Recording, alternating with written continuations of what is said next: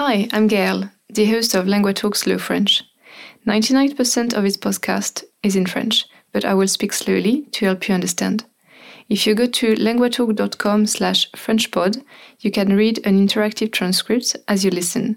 Here you can explore the sentences you didn't understand and see translation for some of the words used in the episode. Now, let's switch to French. Bonjour à toutes et bonjour à tous. Bienvenue dans ce nouvel épisode de Langua Talk Slow French. Aujourd'hui, je voudrais vous parler d'un sujet assez joyeux, assez heureux.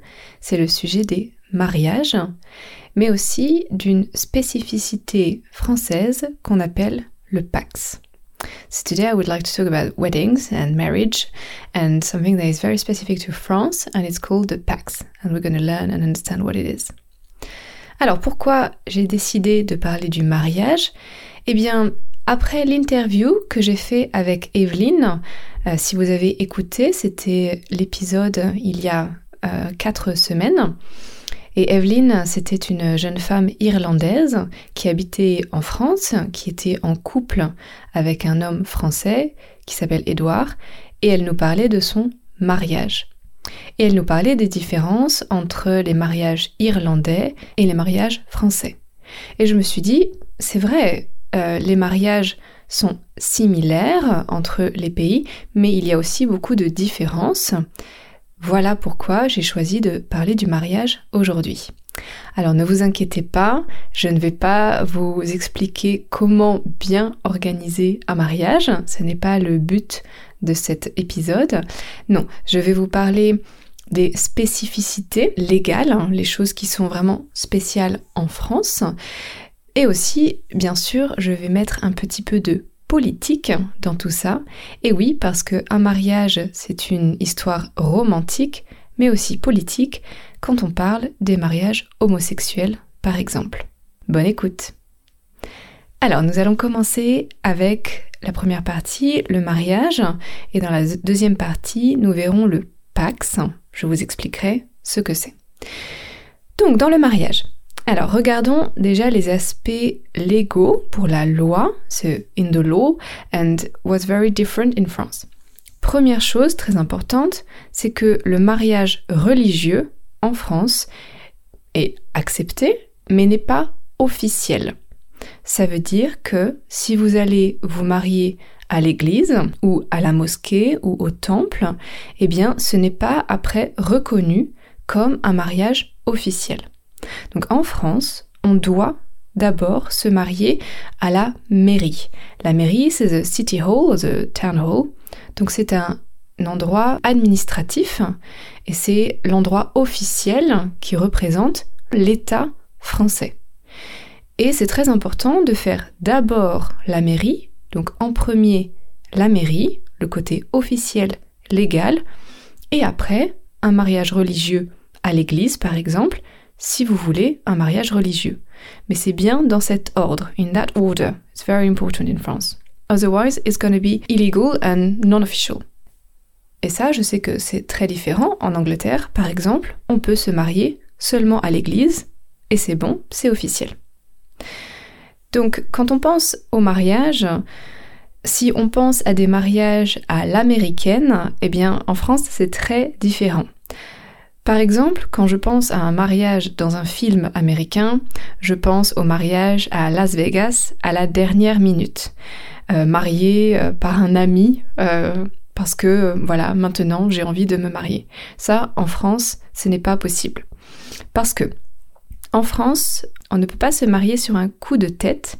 Alors un coup de tête, c'est une expression et ça veut dire on a whim, on an impulse. Donc en France, on ne peut pas se marier sur un coup de tête. On est obligé de présenter tous les documents officiels à la mairie et on doit attendre dix jours entre la présentation officielle et le mariage.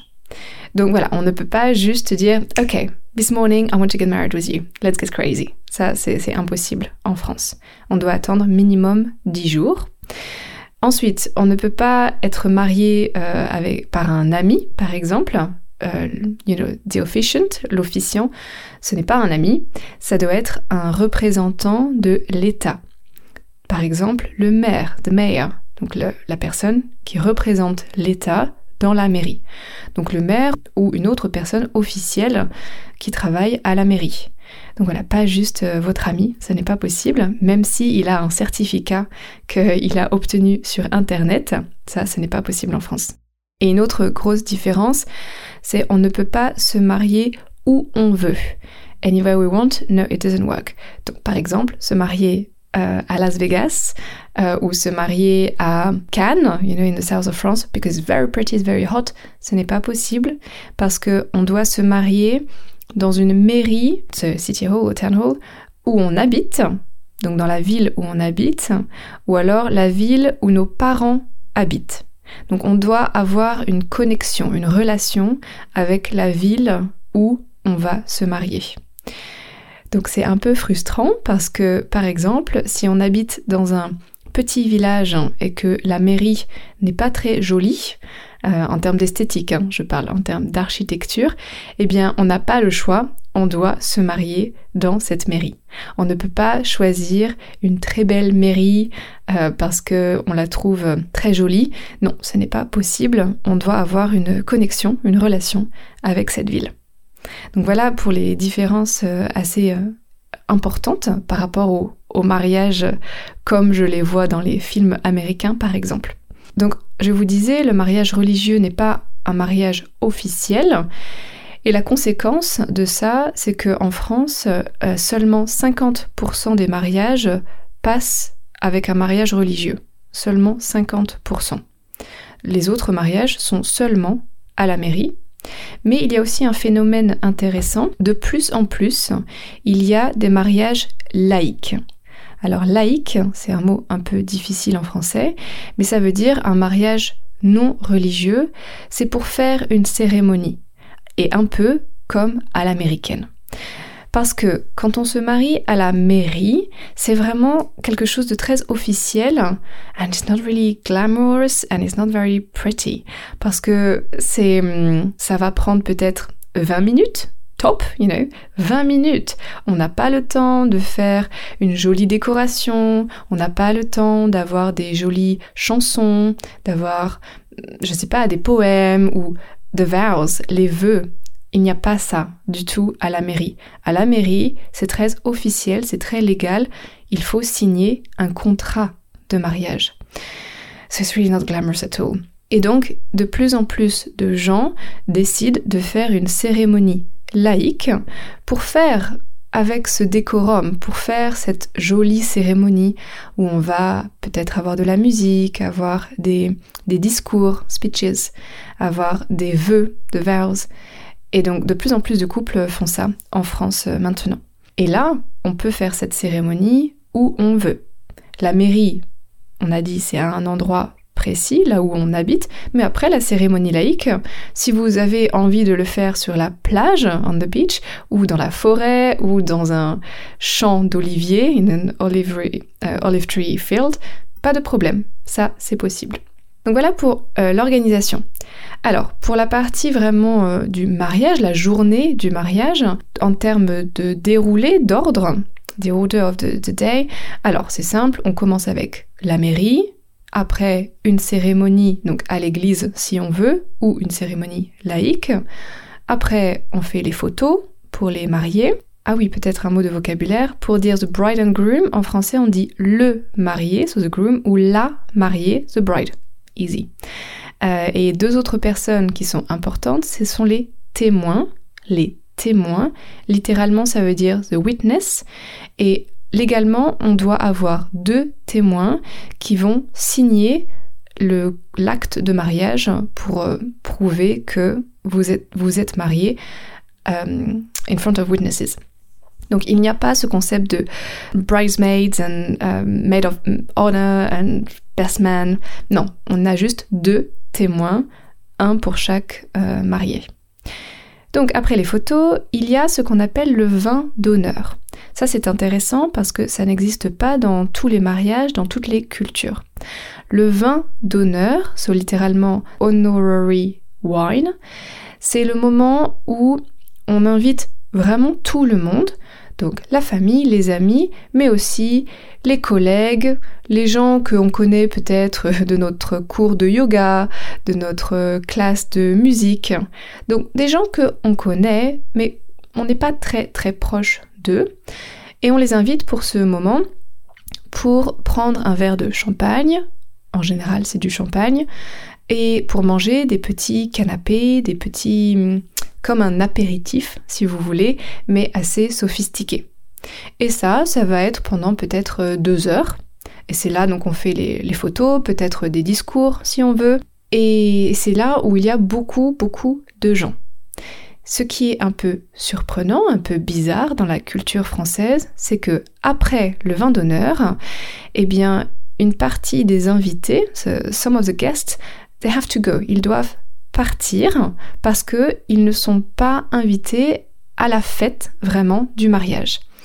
Um, because the number of seats are limited, uh, because financially it costs a fortune. Ça coûte très cher de payer pour le repas, après le vrai repas. Et donc, souvent, on a euh, plus d'invités pendant le vin d'honneur et la, le mariage à la mairie, à l'église, mais après, pour la fête, eh bien, des gens vont partir. Uh, and I know some people that are not French find that really awkward and weird, and they, they because they don't understand why they are not invited for the whole thing. C'est très culturel et c'est vrai, je comprends. C'est peut-être euh, vu comme une euh, quelque chose d'un peu un peu grossier, un peu mal élevé. C'est a bit rude, really, to ask people to leave. But you know it before, don't worry. It's not like, oh, by the way, can you go?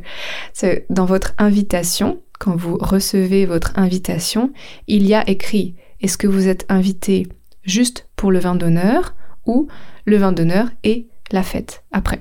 Donc vous, vous savez déjà. Et donc les fêtes à la française, ce sont des fêtes euh, qui durent longtemps.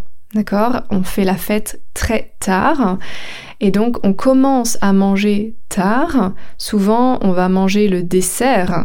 So, you know, the beautiful cake. Well, quite late. En général, vers minuit. Et on va faire la fête et danser jusqu'à trois ou quatre heures du matin. Donc, quand j'ai fait mon premier mariage en Angleterre, j'étais très surprise et un peu choquée quand euh, tout le monde est parti, quand on a fini le mariage à minuit. And I was like, what's happening? Euh, je pensais qu'il y avait vraiment un problème. Et non, c'était normal. En Angleterre, on finit le mariage à onze heures du soir, minuit. C'est un gros choc culturel pour moi. Ok, donc tout ça, ça coûte de l'argent. Oui, un mariage, dans tous les pays, ça coûte de l'argent. En France, le budget moyen, c'est-à-dire average budget, c'est onze mille euros. onze mille euros. J'étais un peu surprise parce que je pensais que c'était plus que ça. Euh, moi, mes amis, quand ils parlent de leur mariage, je suis...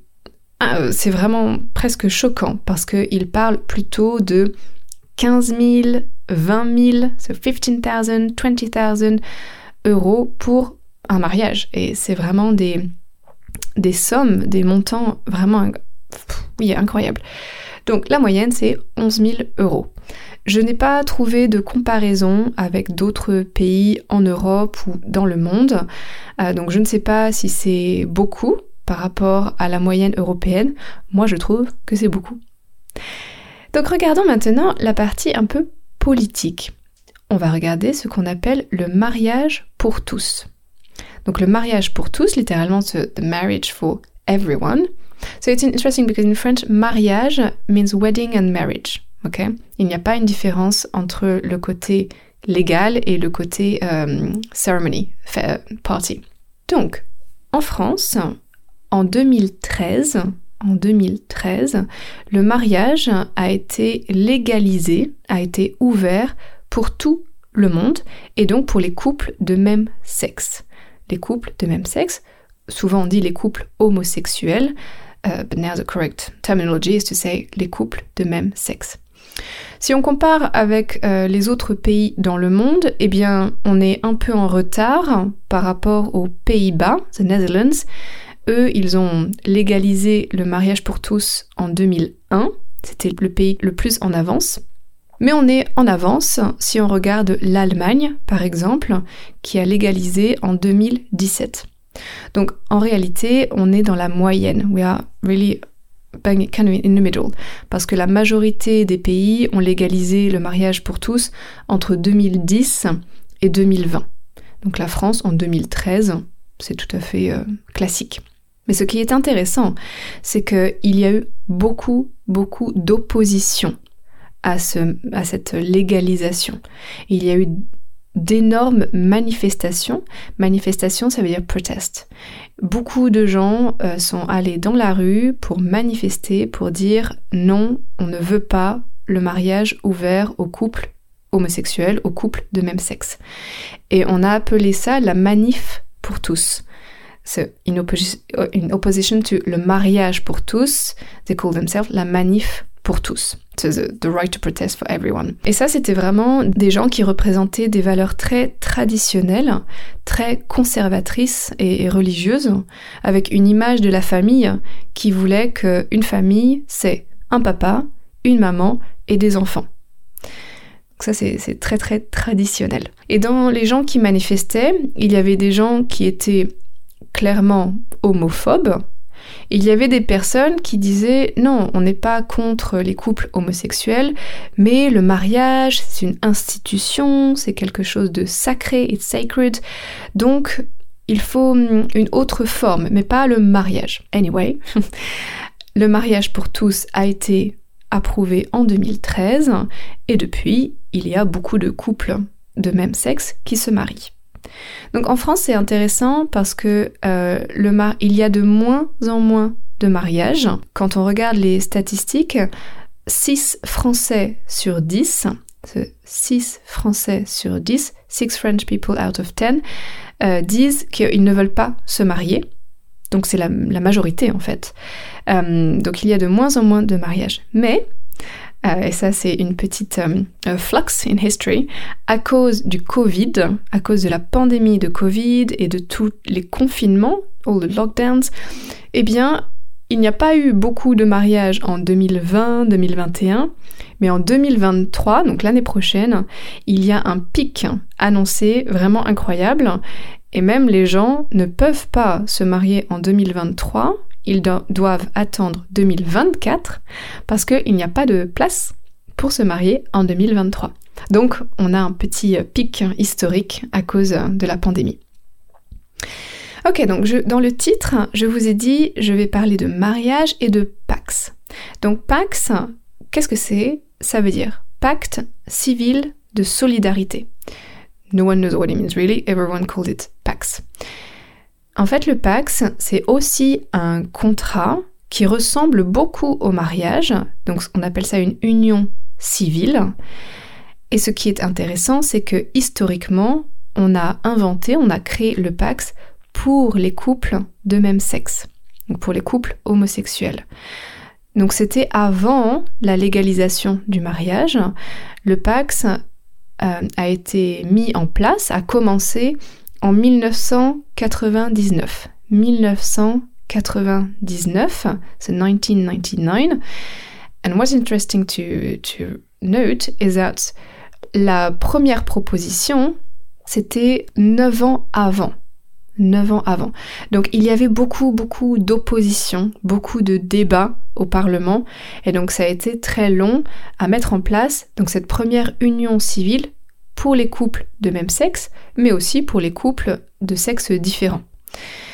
Donc j'ai dit, ça ressemble à un mariage, ça ressemble à un mariage parce qu'on a des avantages fiscaux, so for the tax, on a des avantages pour le patrimoine, what belongs to you, and so what belongs to your other half.